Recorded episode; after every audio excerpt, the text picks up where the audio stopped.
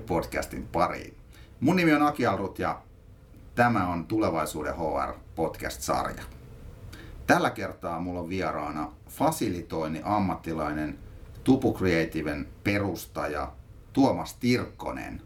Eli nyt haluttiin ottaa vieras tämän perinteisen HR-boksin ulkopuolelta. Tervetuloa Tuomas haastateltavaksi. Kiitos paljon, mukava olla paikalla.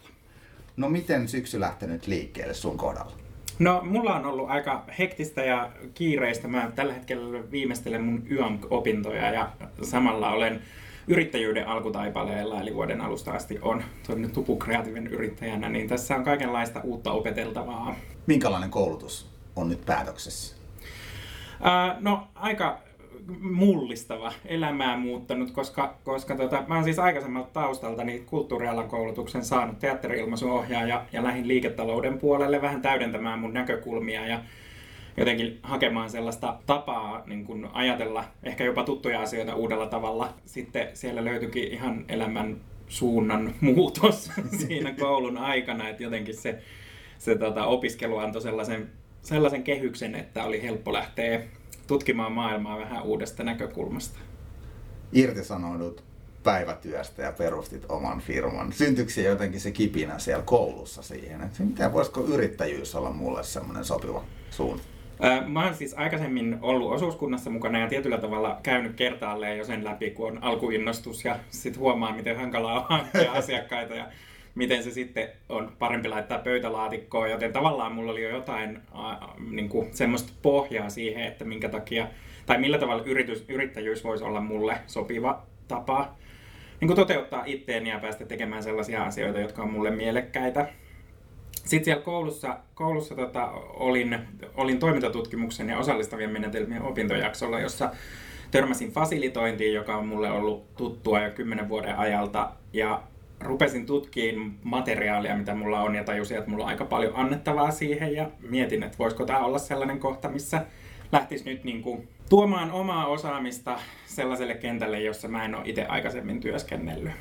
Ja, ja tota, teatteri-ilmaisuohjaajuuteen tosiaan kuuluu niin kuin paljon, se on siis soveltavan teatterin koulutus, ja siihen liittyy ajatus siitä, että taide ja teatteri on keino niin kuin päästä erilaisiin tavoitteisiin, jotka ei välttämättä tarkoita esittävää taidetta. Ja sieltä on kummunut tämmöinen niin kuin fasilitoiva työote ja toiminnallinen työote, jota sitten aistin, että tämän hetken trendit kaipaisi niin kuin muuallakin työelämässä kuin, kuin tuolla niin kuin esimerkiksi sosiaali- ja terveysalan puolella. Joo, tosi mielenkiintoinen. Mä rakastan vieraita, jotka luo tämmöisiä aasinsiltoja. Eli sä, sä rupesit puhumaan tästä fasilitoinnista, joka itse asiassa on tämän lähetyksen teema. Mä halusin sulta kuulla määritelmän. Mitä se on ja ketä siitä, tai ketkä siitä hyötyvät? Mä ajattelen, että, että fasilitointi on hyvin raasti kuvattuna, yksinkertaistettuna yhteistyöskentelyn ohjaamista, joka voi tarkoittaa esimerkiksi työpajan vetämistä tai kokouksen vetämistä tai jossain seminaarissa vaikka niin kuin sen kokonaisuuden hallintaa. Ja tämä on hankala termi siinä mielessä, että se on, se on suhteellisen filosofinen niin kuin lähtökohdaltaan, vaikka se tarkoittaa hyvin pitkälti käytännön asioita. Fasilitointi ei ole niinkään menetelmä tai metodi, vaan se on enemmän semmoinen tekemisen tapa, jossa otetaan osallistujat huomioon ja yritetään saada ö, mahdollisimman moni mukaan vaikuttamaan siihen, mitä ikinä ollaan käsittelemässä. Ja Fasilitointi voi siis käytännössä tarkoittaa ihan sitä, että järjestetään kokous sellaisella tavalla, jossa, jossa ö, käytetään vaikka jonkinlaisia harjoituksia siihen, että saadaan osallistujista kokouksessa, kokouksen läsnäolijoista irti tietoa ja sitten jäsennetään sitä yhdessä verrattuna siihen, että, että tavallaan perinteisemmässä lähtökohdassa olisi puheenjohtaja, joka jakaa puheenvuoroja. Että tämä on niin kuin yksinkertaisimmillaan niin kuin kuvaus siitä, että mitä fasilitointi voi olla ja mitä se tarkoittaa jotenkin niin kuin työelämän kontekstissa. Ehkä siitä saa itsestään vähän enemmän ulos, kun tekee jotain muuta, kun on tottunut tekemään siellä työpaikalla. Kyllä, ehdottomasti. Siinä on tosi tärkeää se, että on joku toiminta, toiminta, joka niin kuin käynnistää sitä ajattelua. Et, ö, toki keskustelu on ihan hyvä tapa käsitellä myös asioita, etenkin jos sitä keskustelua tapahtuu muuallakin kuin puheenjohdetussa järjestyksessä, mutta, mutta juuri erilaiset tavat, joilla asioiden käsittely saadaan toiminnalliseksi ja niin kuin vaikka, vaikka menetelmillä se voi olla Lego Serious Play tai se voi olla visuaalinen fasilitointi tai ihan vaikka niin kuin toimenpidematriisi, joka on laitettu seinälle ja johon lyödään postit-lappuja, niin usein tuottaa tehokkaammin sen tuloksen, mihin halutaan päästä. Onko sä laittanut sun fasilitoitavia näyttelemään? No mä oon tehnyt yhteisötaidetta ammatikseni, niin silloin, niin kuin, silloin öö, on tottunut käyttämään taidetta ja teatteria ja myös esiintymistä esiintymistä paljon, mutta kun, kun mä itse ajattelen, että mikä, mikä hyödyttää tai tavallaan niin kuin milloin kannattaa käyttää erilaisia menetelmiä, niin silloin mun pitää ottaa huomioon, minkälaisia osallistujia mulla on ja jos mä lähden teettämään jotain sellaista, mikä mahdollisesti vie epämukavuusalueelle, niin mun täytyy sitten olla varma siitä, että se edesauttaa sitä toimintaa eikä lukkiuta sitä Eli ei vaan sen perusteella, mikä oli, olisi fasilitaattorin mielestä kivaa. No niin ei. lähdetä tekemään aina niin kuin se kohderyhmä mielessä. Kyllä. Mun lähtökohta fasilitointiin itselläni on se, että mä oon tehnyt aikaisemmin töitä vaikeissa elämäntilanteissa olevien nuorten kanssa. Ja jos ajatellaan nuoria, joilla on elämänsuunta vaikka hukassa ja jotka ei ole onnist, kokenut onnistumisen kokemuksia missään, niin se on semmoinen ryhmä, joka on aika vaikea saada tekemään mitään, puhumattakaan sitten, että saisi tekemään teatteria. Niin jotenkin tämä analogia, tämmöinen vertauskuva mulla on niin usein siihen, että kun, kun mä esittelen vaikka toimintatapoja ja sitä, että siellä saattaa tulla jotain outoa myös, niin kun aika paljon tulee vastaan vastustusta sitä, että no en mä ainakaan lähtisi tollaiseen tai että onpas toi outo, että mitä, onko tämä niinku tarpeellista, niin pystyn perustelemaan, että mä oon saanut ne nuoret, joilla on niin kuin vaikea lähteä mihinkään niin tekemään teatteriesityksiä, niin mä uskon, että mulla on myös työkalut siihen, että, niin. että jäyhät suomalaismiehet tai, tai mitkä tahansa ihmiset, joilla on vaikka huonoja kokemuksia osallistuvasta toiminnasta, niin pääsee kyllä ju- jutun juureen. Tulevaisuuden HR on siis tämä sarja, mihin tämä kytkeytyy, tämä fasilitointiaiheinen podcast. Niin monesti HR-ammattilaisille – kun niille sanotaan, että, että heidän pitäisi fasilitoida vaikkapa jotain työpajoja tai muuta, niin, niin heille saattaa tulla, että no enhän mä nyt oikein ymmärrä tätä substanssia, niin tarviiko fasilitaattorin ymmärtää sitä substanssia, mihin liittyen niitä uusia ideoita ja ajatuksia esimerkiksi kaivataan? No jonkunlainen käsitys siitä, että mitä tavoitetta kohti ollaan menossa, on ihan hyvä fasilitaattorillakin olla. Mutta, mutta mä en niin kuin ajattele, että fasilitaattorin täytyisi olla asiantuntija tai ammattilainen siinä substanssissa, mitä hän fasilitoi, koska, koska siinähän se juju on juuri, että saa asiantuntijat tuomaan omat ajatuksensa ääneen yhteiseen pottiin.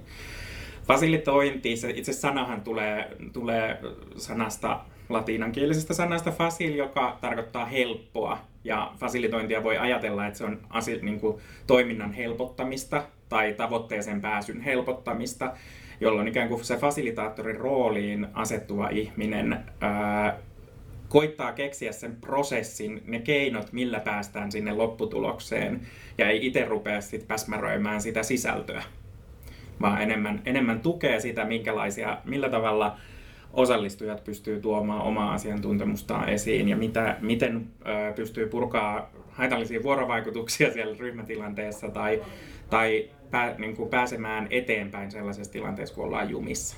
Tota, nyt kun sä oot fasilitoinnin parissa ollut kymmenen vuotta tekemisissä, jos sun pitäisi tehdä joku läpileikkaus siitä, että kuinka hyvin nämä fasilitointitaidot on hallussa suomalaisilla työpaikoilla, niin miten sä yleistäisit, jos olisi ihan pakko tehdä joku yleistys?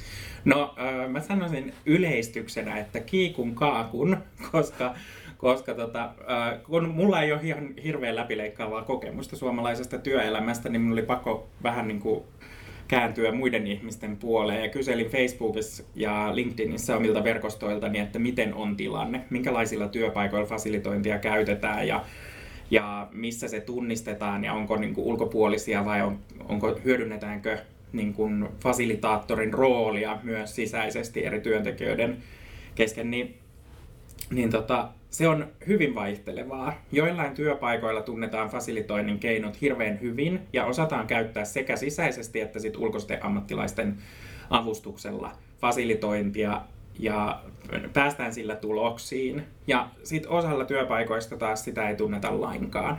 Eli useimmiten kun mä esittelen itteni, että mä oon fasilitoinnin ammattilainen, niin ensimmäinen kysymys on se, että mitä se fasilitointi tarkoittaa. vaikka ihminen olisi luultavasti osallistunut useampaankin fasilitoituun tilaisuuteen.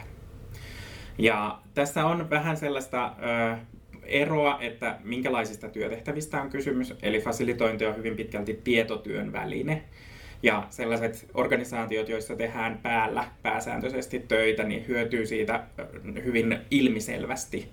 Ja sitten taas, jos on, jos on esimerkiksi niin kun, vaikka rakennustyömaalla töissä, niin aika harvoin tarvii itse miettiä sitä, että miten mä saan nämä vasarat osallistettua tähän, tähän niin kuin, anteeksi banaali vertaus, mutta tähän niin kuin, työnteon päätöksentekoon. Silloin tavallaan fasilitointi saattaa tulla osaksi omaa työkenttää siinä, että täytyy osallistua tilaisuuksiin, joissa sulta kysytään erilaisia asioita ja pyydetään ottaa kantaa asioihin. Mistä ne edistykselliset organisaatiot on sen fasilitointi-innostuksensa saanut sitten poimittua? Mm, tosi hyvä kysymys. Se, varmasti etenee vähän eri suunnista. Et se voi lähteä niin kuin asiantuntijoista, jotka on innostunut aiheesta ja tuo tällaista uutta menetelmää tai uutta toimintatapaa mukanaan. Tai sitten se voi olla joku johtaja, joka tuo sen mukana. Et esimerkiksi yhden, yhden tota, teatterikoulun rehtori oli sellainen, joka fasilitoi kaikki kokoukset ja käyttää fasilitoinnin menetelmiä hyvin paljon ja hyvin ahkerasti.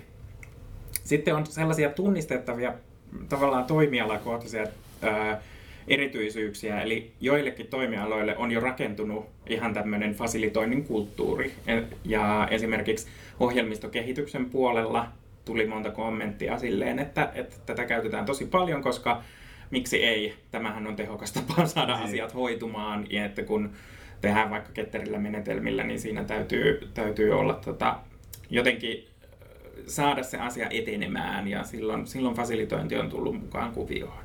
Ja sitten mä oon huomannut sellaisen toisen niin kuin tavallaan, mikä ehkä estää sit fasilitoinnin ilosanoman leviämistä, niin no, negatiiviset kokemukset toki, jos on kokenut, että fasilitaattori ei ole vienyt asiaa oikeaan suuntaan, niin silloin, silloin voi hyvinkin käydä niin, että ei itsekään halua sitten ottaa tämmöisiä menetelmiä, jotka on kokenut, kokenut huonoiksi mahdollisesti.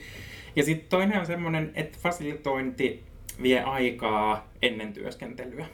Ja usein niin musta tuntuu, että kokouksen jälkeen, jälkeen alkaa sellainen rumpa, jossa tehdään ihan valtava määrä työtä ja tavallaan perinteisessä työelämässä se niin kuin isoin duunimäärä lähtee siitä palaverista eteenpäin. Ja sitten kun fasilitointi vaatii vähän sitä, että mietitään mitä halutaan, millä tavalla sinne päästään ja mitä niille tuloksille tehdään, niin sitten sit se niin kuin vaatii paljon enemmän panostusta ää, ennakkotyöskentelyltä, joka sitten taas nähdään mahdollisesti ylimääräisenä kustannuksena tai vääränlaisena työajan käyttönä. Mikä to, kuulostaa niin. ihan tosi kummalliselta, koska mun mielestä jokaisen kokouksen pitäisi tietää, mitä siellä käsitellään, millä tavalla ja mihin niitä tuloksia käytetään. Niin, niin kyllä. Jos tekee semmoisen pienen kallupin jossain ystäväpiirissä ja kysytään, mikä niin eniten ärsyttää työelämässä, niin ne turhat palaverit tai huonosti valmistelut palaverit, ilman agendaa olevat palaverit, palaverit, jotka ei johda mihinkään, niin kyllä ne melkein jokaisen suusta tulee.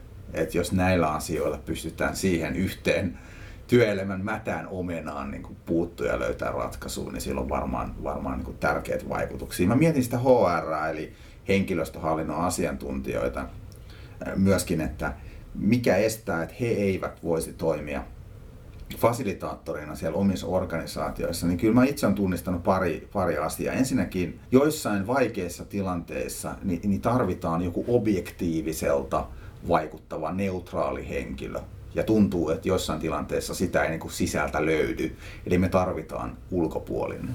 Ja samoin, että kukaan ei ole profeetta omalla maallaan. Et vaikka siellä olisi joku fasilitointi niin kuin taitoinen henkilö, niin silti tuntuu siltä, että sit tarvitaan joku tyyppi sitten ulkopuolelta, kuka sitten vetää sen. Että nekin henkilöt, jotka katsoisivat, että heillä olisi halua ja kyvykkyyttä, niin sitten se organisaatio niin ei välttämättä ole valmis ihan siihen. Se on ihan totta ja se varmasti liittyy osittain siihen, että fasilitaattori kun asettuu siihen vetäjän rooliin, niin sille usein ladataan aikamoinen auktoriteetti, vaikka, vaikka se oikeastaan niin kuin fasilitoinnin näkökulmasta se auktoriteetti siirtyy silloin osallistujille.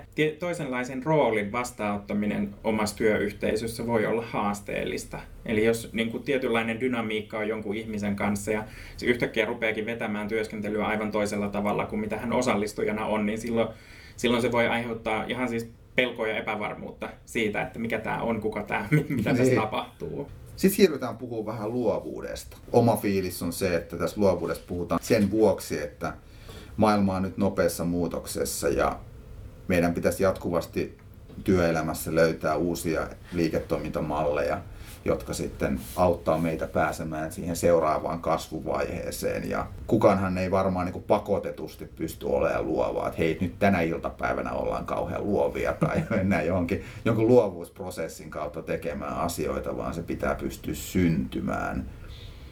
Niin miten sä näet tämän luovuuden? Näetkö sillä tavalla kuin minä, että se harvassa organisaatiossa kukkii, vai onko sulla positiivisempi näkemys luovuudesta suomalaisessa työelämässä? Mä uskoisin niin, että, että luovuus ää, sanana vangitsee jonkunlaiseen mielikuvaan, joka ruokkii vaan tietyn tyyppisen luovuuden tavallaan tunnistamista.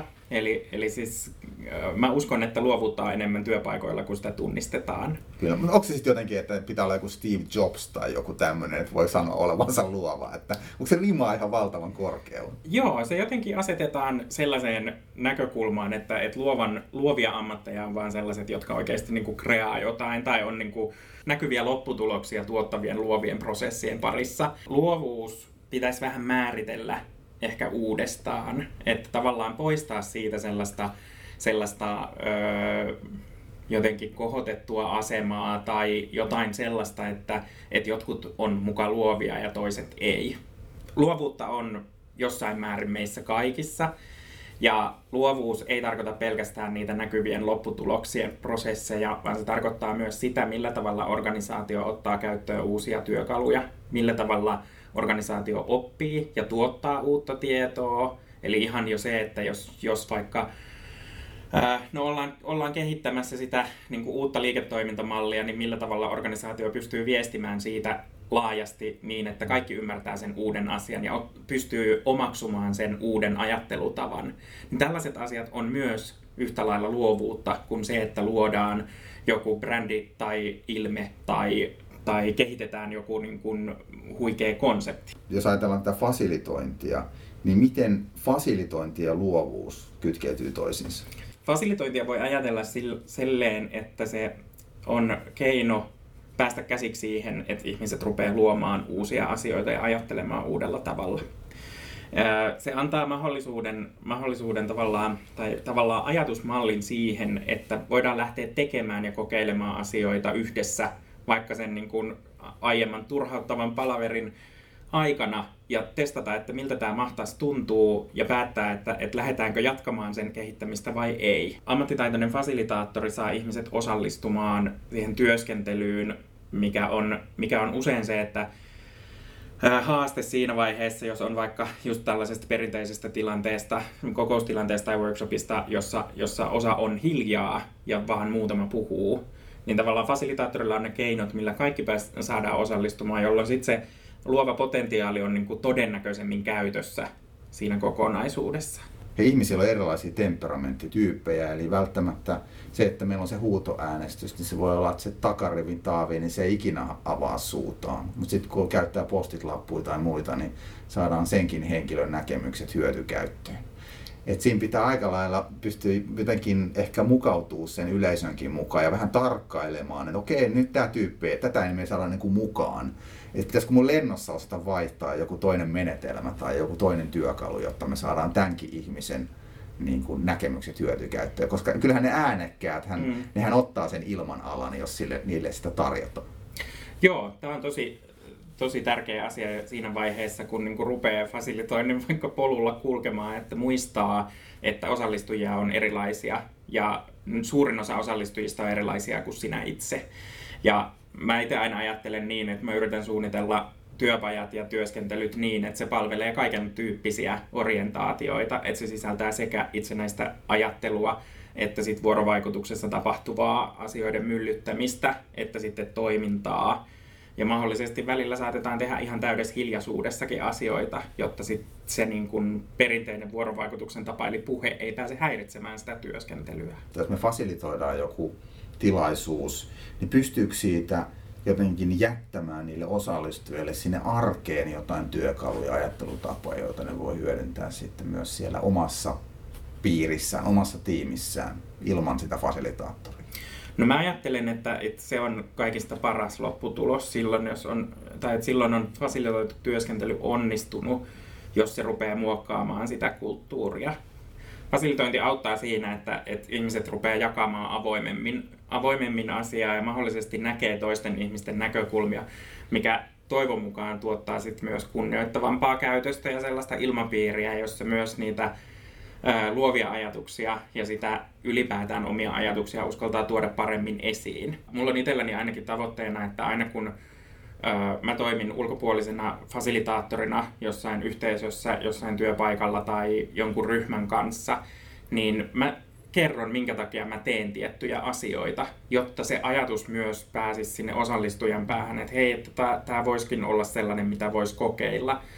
Ja sitten jos, jos on vaikka fasilitointikoulutuksesta kyse, niin mä aina suosittelen siihen sitä, että et lähtee kokeilemaan, koska, koska niin kuin fasilitointia ei oikein voi oppia ilman, että sitä tekee ja sit, sitä tekemistä reflektoi ja miettii, että millä tavalla se toimi. Niin ne voi olla hirveän pieniäkin asioita, mitä mä suosittelen kokeilemaan ihan just jostain postitlapuista tai parikeskusteluista lähtien liikkeelle kohti sitä, että sitten jossain vaiheessa ottaa jotain mahdollisesti niin kuin menetelmiä tai jotain muuta, muuta käyttöön. Ennen kuin mennään tähän vikan kysymykseen, niin mä haluaisin niin kuin sulta vielä kysyä, että mitkä on sun mielestä sun omia vahvuuksia fasilitaattorina ja sitten jos löytyy joku semmoinen kehityskohde, mihin sä haluaisit niin kuin itse panostaa tulevaisuudessa omalta osaltasi, niin osaisitko se jotenkin eritellä? Mä oon huomannut, että mulla on aika hyvä taito olla siinä ryhmän ja osallistujajoukon pulssilla. Että mä tunnistan, tunnistan, mitä siinä ryhmässä tapahtuu ja mä pystyn soveltamaan mun suunnitelmia ihan sen tilanteen vaatimalla tavalla. Ja jotenkin, jotenkin fasilitoinnista usein puhutaan, että se on, tai mulla on semmoinen olo, että mä kohtaan usein sellaisia epäilyjä siitä, että onko tämä jotenkin liian pehmeätä tai leikkimistä tai jotain muuta, niin mä oon niin kuin omaksi vahvuudekseni kyllä tunnistanut sen, että mä saan ö, omalla presenssillä ja oman persoonan käytöllä, mutta myös ihan niin ammattilaisen työvälineillä rakennettua ne tilanteet sellaisiksi, että jokaisella on oikeasti turvallinen ja mukava olla siellä osallistumassa. Sellainen asia, mihin mä oon, niin kuin, mitä mä itse koko ajan harjoittelen enemmän, on kuunteleminen. Ja se, että, että oikeasti pystyy kuuntelemaan osallistujia ja näkemään osallistujan näkökulman paremmin. Koska fasilitaattorina etenkin täytyy olla tosi tietoinen siitä, minkälaisia niin vaikka ajatusvinomia itsellä on ja minkälaisia biaseja tuo mukanaan siihen tilanteeseen, mihin ikinä tuleekaan. On se sitten koulutukseen, koulutusalaan, ennakkoluuloihin, tämmöisiin asioihin liittyviä juttuja, tai sitten joku, niin kuin, jos mulla on joku valmis ratkaisu, vahingossa syntynyt päässäni, niin siitä irti päästäminen ja sitten niin kuin osallistujien kuunteleminen. Se on semmoinen, jota mä jumpaan niin kuin edelleen kymmenen vuoden työskentelyn jälkeenkin. Ja sekin on kauhean tärkeä ominaisuus, mitä mä itse arvostan, on se, että kun se fasilitaattori saa tavalla tai toisella jonkun semmoisen hiljaisemman tyypin puhumaan, niin se jotenkin saa innostettua sen jatkamaan sitä puhetta. Et kerro lisää. Niin parhaista fasilitaattoreista mun itsellä on jäänyt semmoinen kokemus, että niillä on niin joku taika, jolla ne saa ihmiset avautumaan. Jotenkin sen ajatuksen kääntäminen siihen, että fasilitaattorin roolissa ei arvioi sitä, mitä toinen sanoo, tai ei, ei niin kuin arvostele varsinkaan tai arvota ja antaa sen tulla, mitä siellä on tullakseen.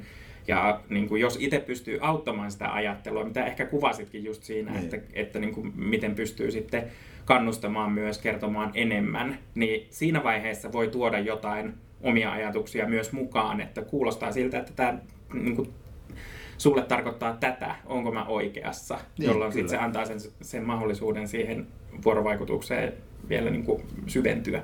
No niin, nyt kaikki HR-ammattilaiset ja muutkin, jotka on kuunnellut tätä lähetystä, niin te olette nyt saanut Tuomaksen kertomana hyvää insightia tästä fasilitoinnista, mihin sitä tarvitaan ja miten sitä kannattaa tehdä.